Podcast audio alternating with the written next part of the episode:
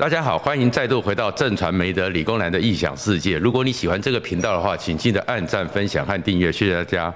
今天呢，我们来谈一谈最近呢，突然之间呢，其实大家本来不太关心，但是越来越热闹的一场选举。这个选举呢，当然不是国民党的党主席选举，因为它叫做国语党。我们现在看到是国语党的党主席选举，而这个党主席选举里面呢，特别让人家觉得。感到惋惜、错愕，混至可笑的人物，叫做江国瑜。为什么叫江国瑜呢？因为江启臣已经不见了。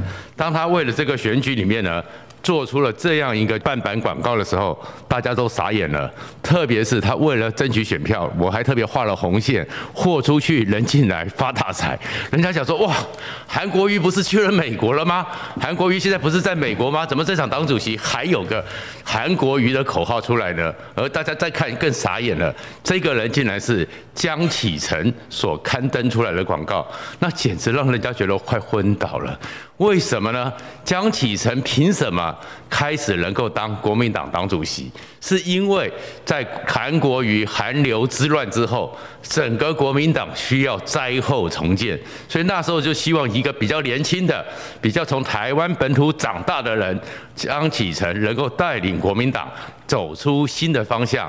灾后重建，从寒流这里面的寒风刺骨之中活下来，重新站起来。没想到选到最后呢，江启臣竟然还是要走韩国瑜路线，还是跟韩国瑜做呼喊。而且最悲哀的是什么？江启臣至少是现任者的党主席，通常都有现任者的优势。没想到呢，两家平常比较偏蓝而且偏深蓝的这个，不管是 T 台还是中天集团做的民调里面呢，朱立伦目前还是暂时领先。可是呢，一个人扶摇直上是张亚中，就江启臣竟然屈居第三名，他竟然是一个现任党主席落到第三名，连张亚中在两个民调里面，江启臣都落后百分之五以上。那当然，这样一个民调里面，可能到最后投票的时候还不一定。可是江启臣弄到这么的悲哀，悲哀到说，本来是要去处理韩流、灾后韩流、清理韩流的江启臣，现在变成了江国瑜，然后这样一个江国瑜在这边竞选国瑜党党主席，豁出去人进来发大财，你会觉得说江启臣怎么会搞到这么可笑？那但是这么可笑里面，其实这是一个江启臣他个人，也是国民党很多政治人物、年轻人在国民党里面发展的。一场悲哀。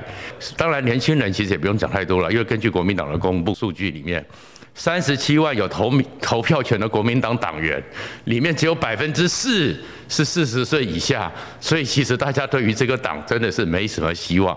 可是江启臣的问题出在哪里呢？出在于是他这一年多的党主席的任期里面，在国民党里面，他既没有能力当大佬，也没有能力当老大。所以沦落到现在变成可笑的江启臣、江国瑜，国瑜出马，然后能够横扫天下吗？抱歉，看起来也是很难。事实上呢，以前的时候呢，我们的老前辈呢，司马文武曾经讲过一段非常精辟的事情。他比较国民党和民进党的差异是什么？国民党只有大佬，没有老大；民进党只有老大，没有大佬。什么意思呢？国民党这种百年老店，按资排辈，所以呢，有一堆大佬存在，然后一堆大佬存在呢，所以你不管你是谁，只有大佬没有老大，所以你如果不是活得够久，年纪够大，走起路来又拿着拐杖，你在国民党里面是很难有一个重量级的地位。但是呢，没有老大，所以不管是以前。在整个国民党失去政权的时候，马英九曾经台北市长声望最高的时候，在两千零五年的时候，已经五十五岁、五十六岁的马英九要选个国民党党主席，国民党那些大佬们还会说。英九太年轻，五十五岁还叫做太年轻，不要急，要让给连战。所以你就知道国民党这状况。朱立伦曾经是国民党里面最重要的地方诸侯，在失去政权的时候，那时候朱立伦到现在也还没满六十岁，所以朱立伦也很年轻。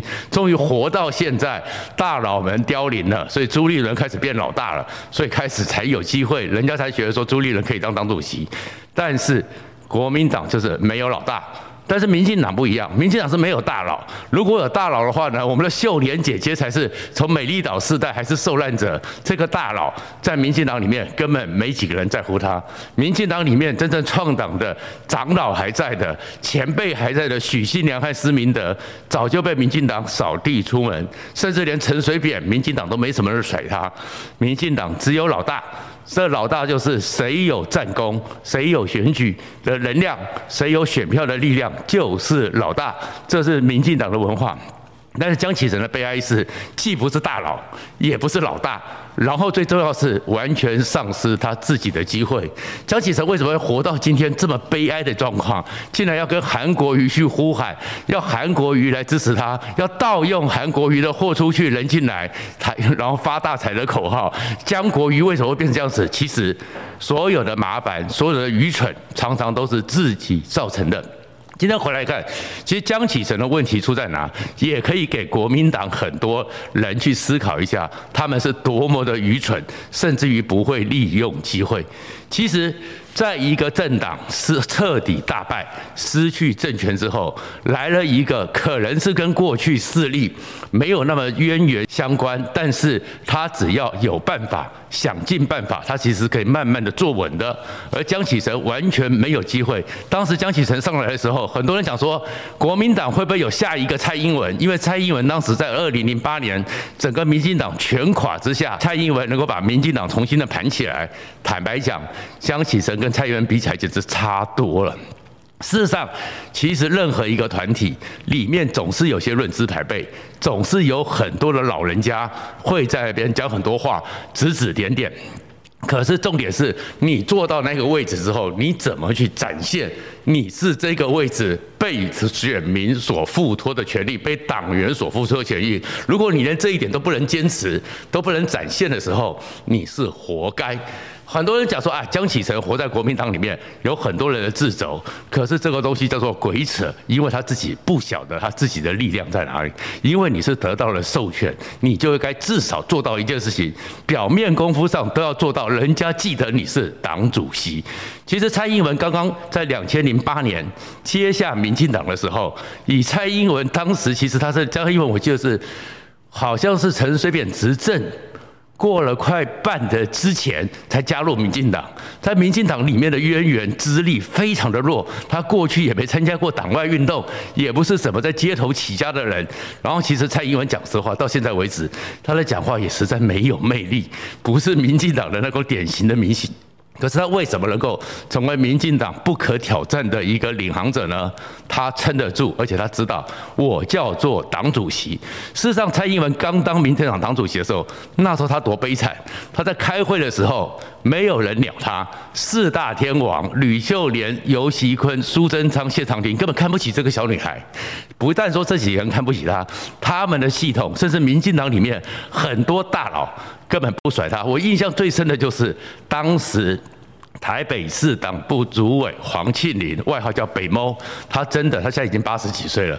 北猫在那个时候开中常会、开会议的时候，直接就直在下面讲：“主席啊，你公文不丢。”我不同意，主席啊，你安内有是不知道民进党的传统。主席啊，你安内是不知道台湾人的想法。主席啊，你安那长长，其实蔡英文跟江启臣一样，基本上刚开始是毫无地位。可是蔡英文至少知道一件事情，他完毕之后，用塞来的也好，用把他找过来，就把黄庆龄北猫叫到民进党党主席办公室，告诉他说：“前辈啊，不管怎么样。”在会议上，你有很多意见，私下来跟我讲。但是在会议上，党主席这个位置，这个传统你要尊重。你在上面直接这样子对呛党主席，大家都看不起党主席，这不是我个人的羞辱，这是民进党的羞辱。哎，他要一听。北梦啊，想一想，也蛮丢哦。所以后面呢，蔡英文能够做到一件事情，这个北梦呢，以后在中常会的时候，不会这样子公然放炮，不会公然讲说啊，主席啊，你熊才啊啦，主席啊，你实在是什么都不懂。完毕之后，蔡英文到办公室关着门被北梦啊，我记得有时候就一骂就骂了两个多小时。但是撑住，撑到他拿出成绩，撑到他最后云林县立委补选，刘经国终于赢了。蔡英文在北门说：“哎，主席啊，不错哦，民进党重新站起来，重新用战绩获得威望。可是江启臣，你这一年多来，你有什么战绩？你有什么状况？中常会里面这个搞那个，那个县市长也不理你，中常委也不理你，甚至于最近一个张亚中，到底是谁杀了张亚中？谁要把张亚中送进去？你们都搞到莫名其妙，没人知道。要开一个临时的选监会，你都没办法被事先告知，代表你的领导威信很差。第二个威信在哪里建立？有很多时候，你真的不行的时候，你就用形式主义。蔡英文比江启臣强的就想到这一点。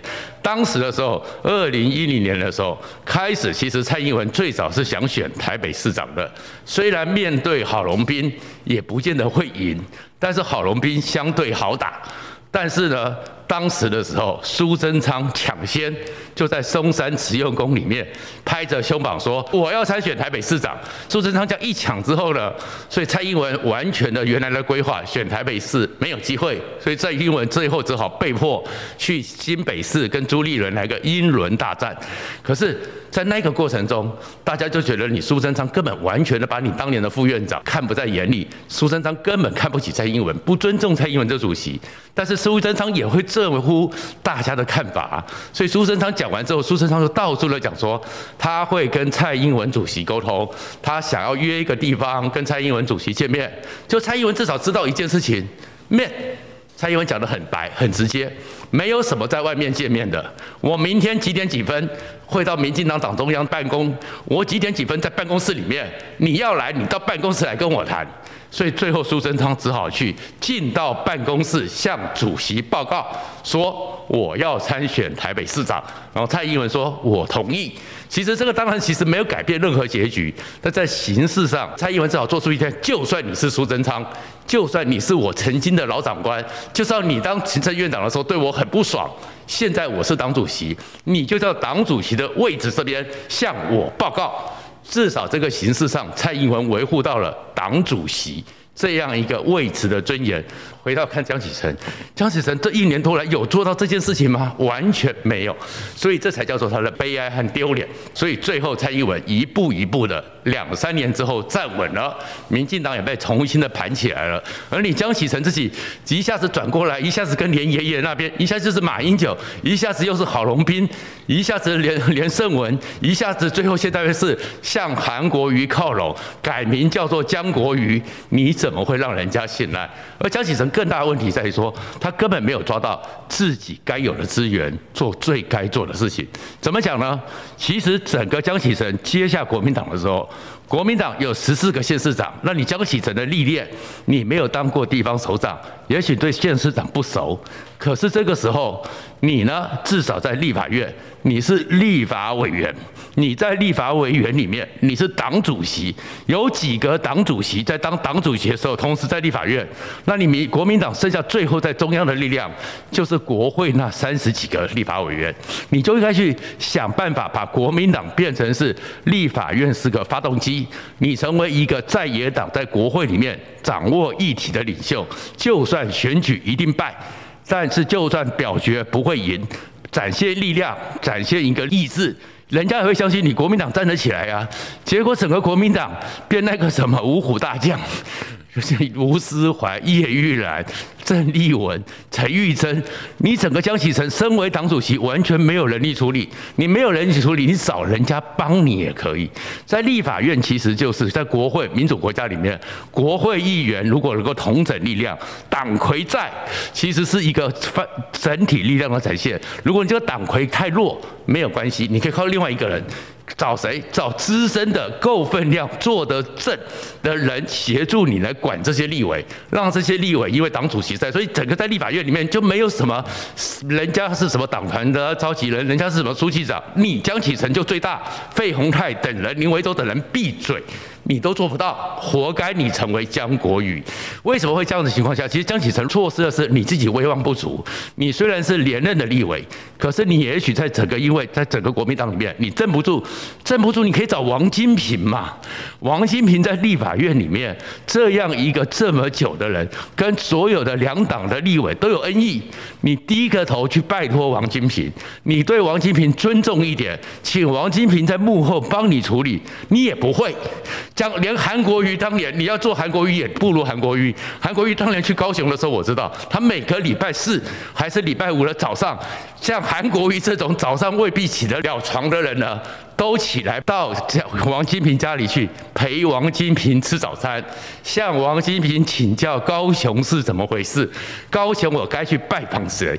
连韩国瑜这样的人，他都有能力有这个毅力，在当时选高雄市长的时候早起哦，早睡早起，专程去陪王金平吃早餐，所以韩国瑜能够选上高雄市长。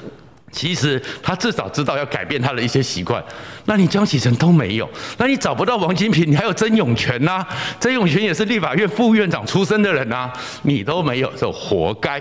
那这个活该之后，其实回来的话，就回到的是一个人哦，最后是如果你真的是不知道你自己分量在哪里，你自己这个情况之下，你真的会倒霉。现在江启臣的倒霉在哪里？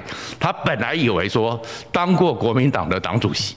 然后卢秀燕因为当时在出国民党初选的时候非常些微的差距，稍微在初选赢了他。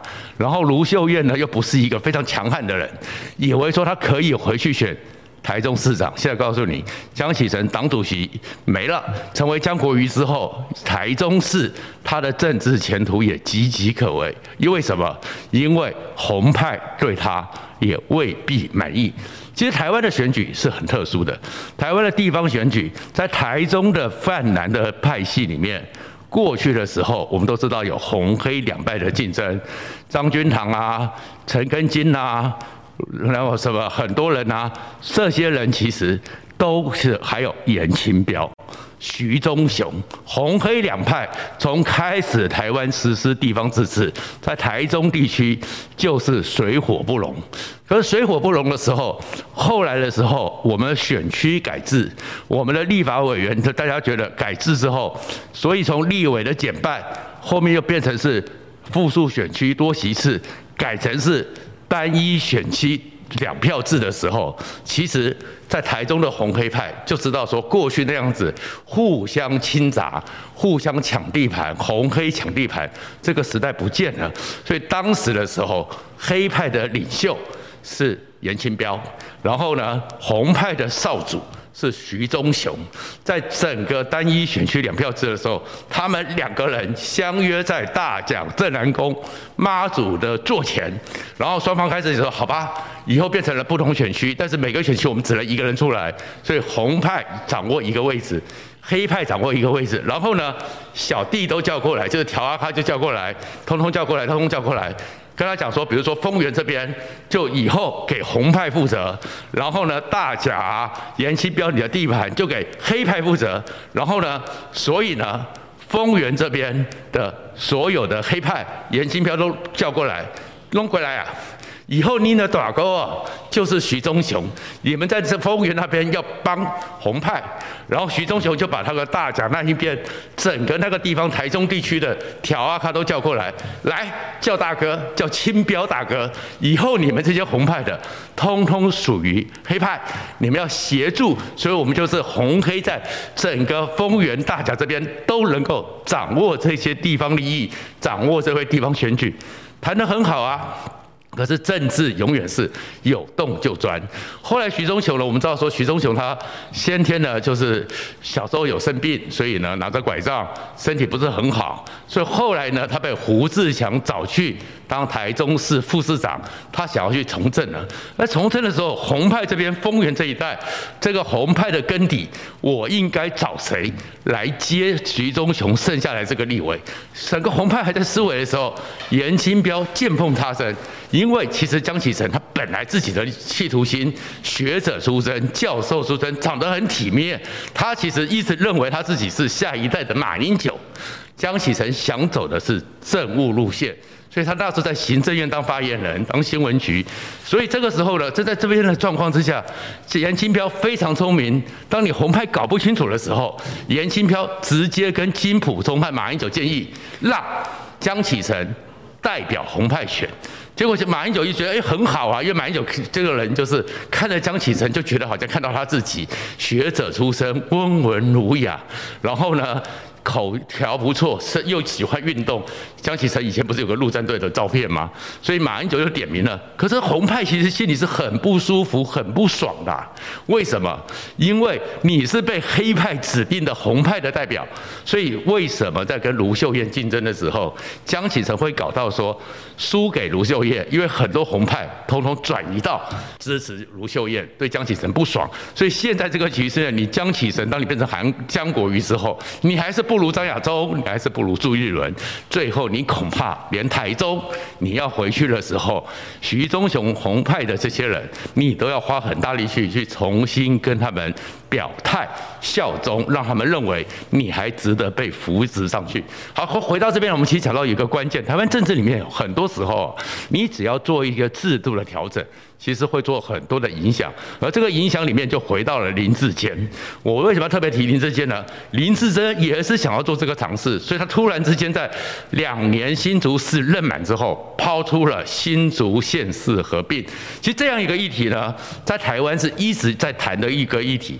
打从党外时代或什么代，因为蒋介石那个年代里面想到的是反攻大陆，想到的是奇怪的那个，所以一定要把整个大中国的概框架拿到台湾，所以要成立省，省有直辖市，有县辖市，一个政府，一个台湾这么一个地方，搞到市级政府，莫名其妙。可是其实到了当年的台大城乡所。